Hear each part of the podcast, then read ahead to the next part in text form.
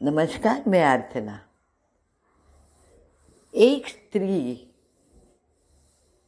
उसमें कितनी ताकत होती है? मन की ताकत, शरीर की ताकत, और उसमें अगर वो माँ हो तो वो हर स्त्री हिरकनी होती है। आज मैं बताने वाली हूँ, ये मेरी कहानी है, लेकिन आप एक बार सुनेंगे तो आपको पता चलेगा कि हर स्त्री में जो पावर होती है, वो उसने पहचाननी चाहिए। मेरा बेटा तीन चार साल का था, वही पच्चीस तीस साल पहले की बात है। तो मैं माँ के घर गई थी। अचानक एक दिन उसको बुखार चढ़ गया। बुखार भी कितना तीन तक जाता था। फिर वही कोई चाइल्ड स्पेशलिस्ट थे। उनको मैंने बोला मैं किसी हॉस्पिटल का, डॉक्टर का नाम नहीं लेने वाली हूँ, लेकिन ये कहानी चौकस ज़रूर आप सुनिएगा। तो डॉक्टर आए, उन्होंने दवाई वगैरह दी। हम लोग ठंडे पानी की पट्टियाँ लगा रहे थे माथे पे। दो दिन हुए। ताप उतरने का, बुखार उतरने का नाम ही नहीं ले रहा था। फिर वो चाइल्ड स्पेशलिस्ट बोले, इसे हॉस्पिटल में एडमिट करो। हमने उसे हॉस्पिटल में एडमिट किया।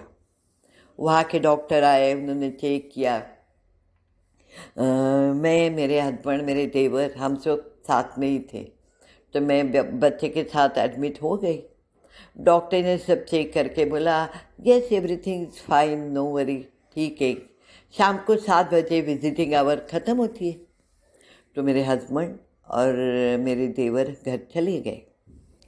साढ़े सात बजे वो एक पार्टी लाते हैं ना, ऑपरेशन जिसका होता है दूसरे दिन, वो पार्टी लेके आए नर्स आई और उसने वो पार्टी मेरे बच्चे के बेड पे लगा दी। मैंने उनको पूछा, ये क्या लगाया है आपने? बोले, मैडम, इनका ना कल ऑपरेशन है। बोले, किसका? बोले, आपके बेटे का।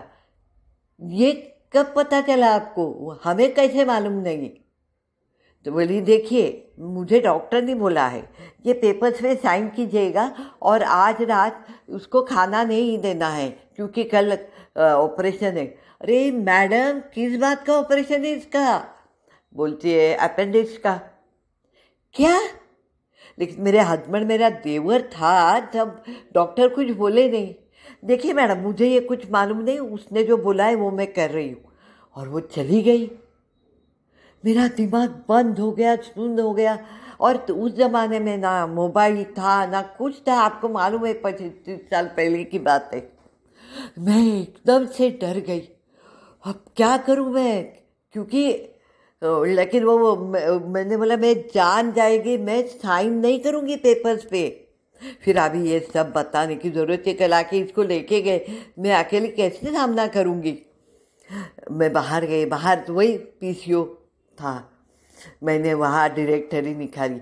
तब हमारे घर में फ़ोन नहीं था आ, मेरे माँ के घर में फ़ोन नहीं था लेकिन मुझे याद था हमारे बाजू वाले के पास एक लैंडलाइन था। मेरा दिमाग देखो माँ हूँ ना मेरा दिमाग चलने लगा।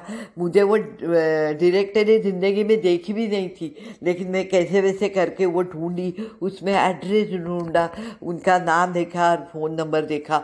मैं और तब ना हार्डली एक या दो रुपए में वो पीसीओ का ये था। और कोई ज़रूरत थी थी नहीं तो दस बीस रुपया मेरे पास था। मैंने वो पैसा डाल के फ़ोन लगाया। भगवान की दया से उन्होंने उठाया। उनको मैंने बोला, मैं अर्चना बोल रही हूँ। अब मेरे मम्मी को फटाफट बुलाइए, प्लीज़ प्लीज़। वो दौड़ दौड़ के गई बेचारी। मम्मी आई, मम्मी भी आपको अरे, क्या हुआ? मैंने बोला, मम्मी तो अभी क्या अभी जाएगी, दही सर। हम गोरेगांव रहते थे और साढ़े नौ बज गए थे रात के, साढ़े नौ पौने दस होंगे। और इनको और बताए बता देना कि ऐसे ऐसे हुआ है इसका कल ऑपरेशन है और आपको सुबह छः बजे से पहले आना है क्योंकि रात को परमिशन नहीं थी। तो अभी के अभी जा, मैं बहुत टेंशन में हूँ। वो बेचारी वैसे ही निकली ऑटो ऑटो लेके गई और मेरे घर में गई। तो मेरे सासू माँ थी और मेरे देवर थे, मेरे हस्बैंड थे तो उसने सब कुछ बताया। इन्होंने भी सर पे हाथ रखा, ये सब कैसे हुआ? तो छः बजे वो पहुँच गए हॉस्पिटल फिर हॉस्पिटल में हमने ऐसा हंगामा किया। मेरा तो मतलब ऐसा लग लग रहा था कि मैं क्या करूँ इन लोगों को। डॉक्टर को बुलाया गया। फिर डॉक्टर को हमने सब सवाल मैंने तो इतना हंगामा किया ना, मैं जैसे थी, रणरागिनी थी एकदम देवी माँ आई थी मेरे शरीर में। देवी हो तो माँ तो हूँ ना तो देवी माँ आई थी मेरे शरीर में। मैंने इतना झाड़ा, मेरे हस्बैंड ने, मेरे देवर ने, हम तो बोले, आप पर केस ही करेंगे हम लोग। पता नहीं क्या था। उन्होंने मैं, और अब भी इसी में हमने अब भी कि अभी ये बच्चे को अगर डिस्चार्ज नहीं दिया तो देखना। और हाँ एक रात की बात कहना भूल गए फिर उसको खाना नहीं दिया था। तो मेरे पास थोड़ा पैसा था, मैं फटाफट जाके कैंटीन से कुछ लेके आके उसको खिलाया था। बेचारा भूखा था, फिर हमको डिस्चार्ज दे दिया। हम घर आए। और आपको यकीन नहीं आएगा, हमारे जो फैमिली डॉक्टर थे, उनके पास लेके गई। उनके दो डोज से ये मेरा बच्चा टकाटक हो गया। और दो दिन के बाद पेपर में इतनी बड़ी न्यूज़ आई उस हॉस्पिटल की कि वहाँ मतलब ऐसे अचानक से अपेंडिक्स का ऑपरेशन डिक्लेयर करते हैं। वो जो भी होता है, वो बच्चों के साथ है उनके साथ, वो अगर बड़े बूढ़े हैं तो साइन लेते हैं। वो एक्सपीरियंस नए डॉक्टर के लिए ये काम करते ये डॉक्टर वो उस हॉस्पिटल का इतना बड़ा वो सब आया था लिख के।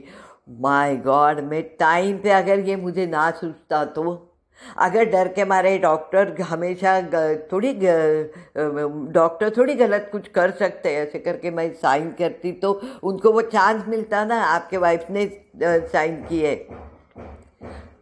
तो याद रखना आप सब दोस्तों कि कोई भी ऐसे सिचुएशन आए तो चाहे सामने डॉक्टर हो, वकील हो, कुछ भी हो कितना भी बड़ा इंसान हो। आपको अपना दिमाग काम में लाना है और उस तरह से हमें चलना है।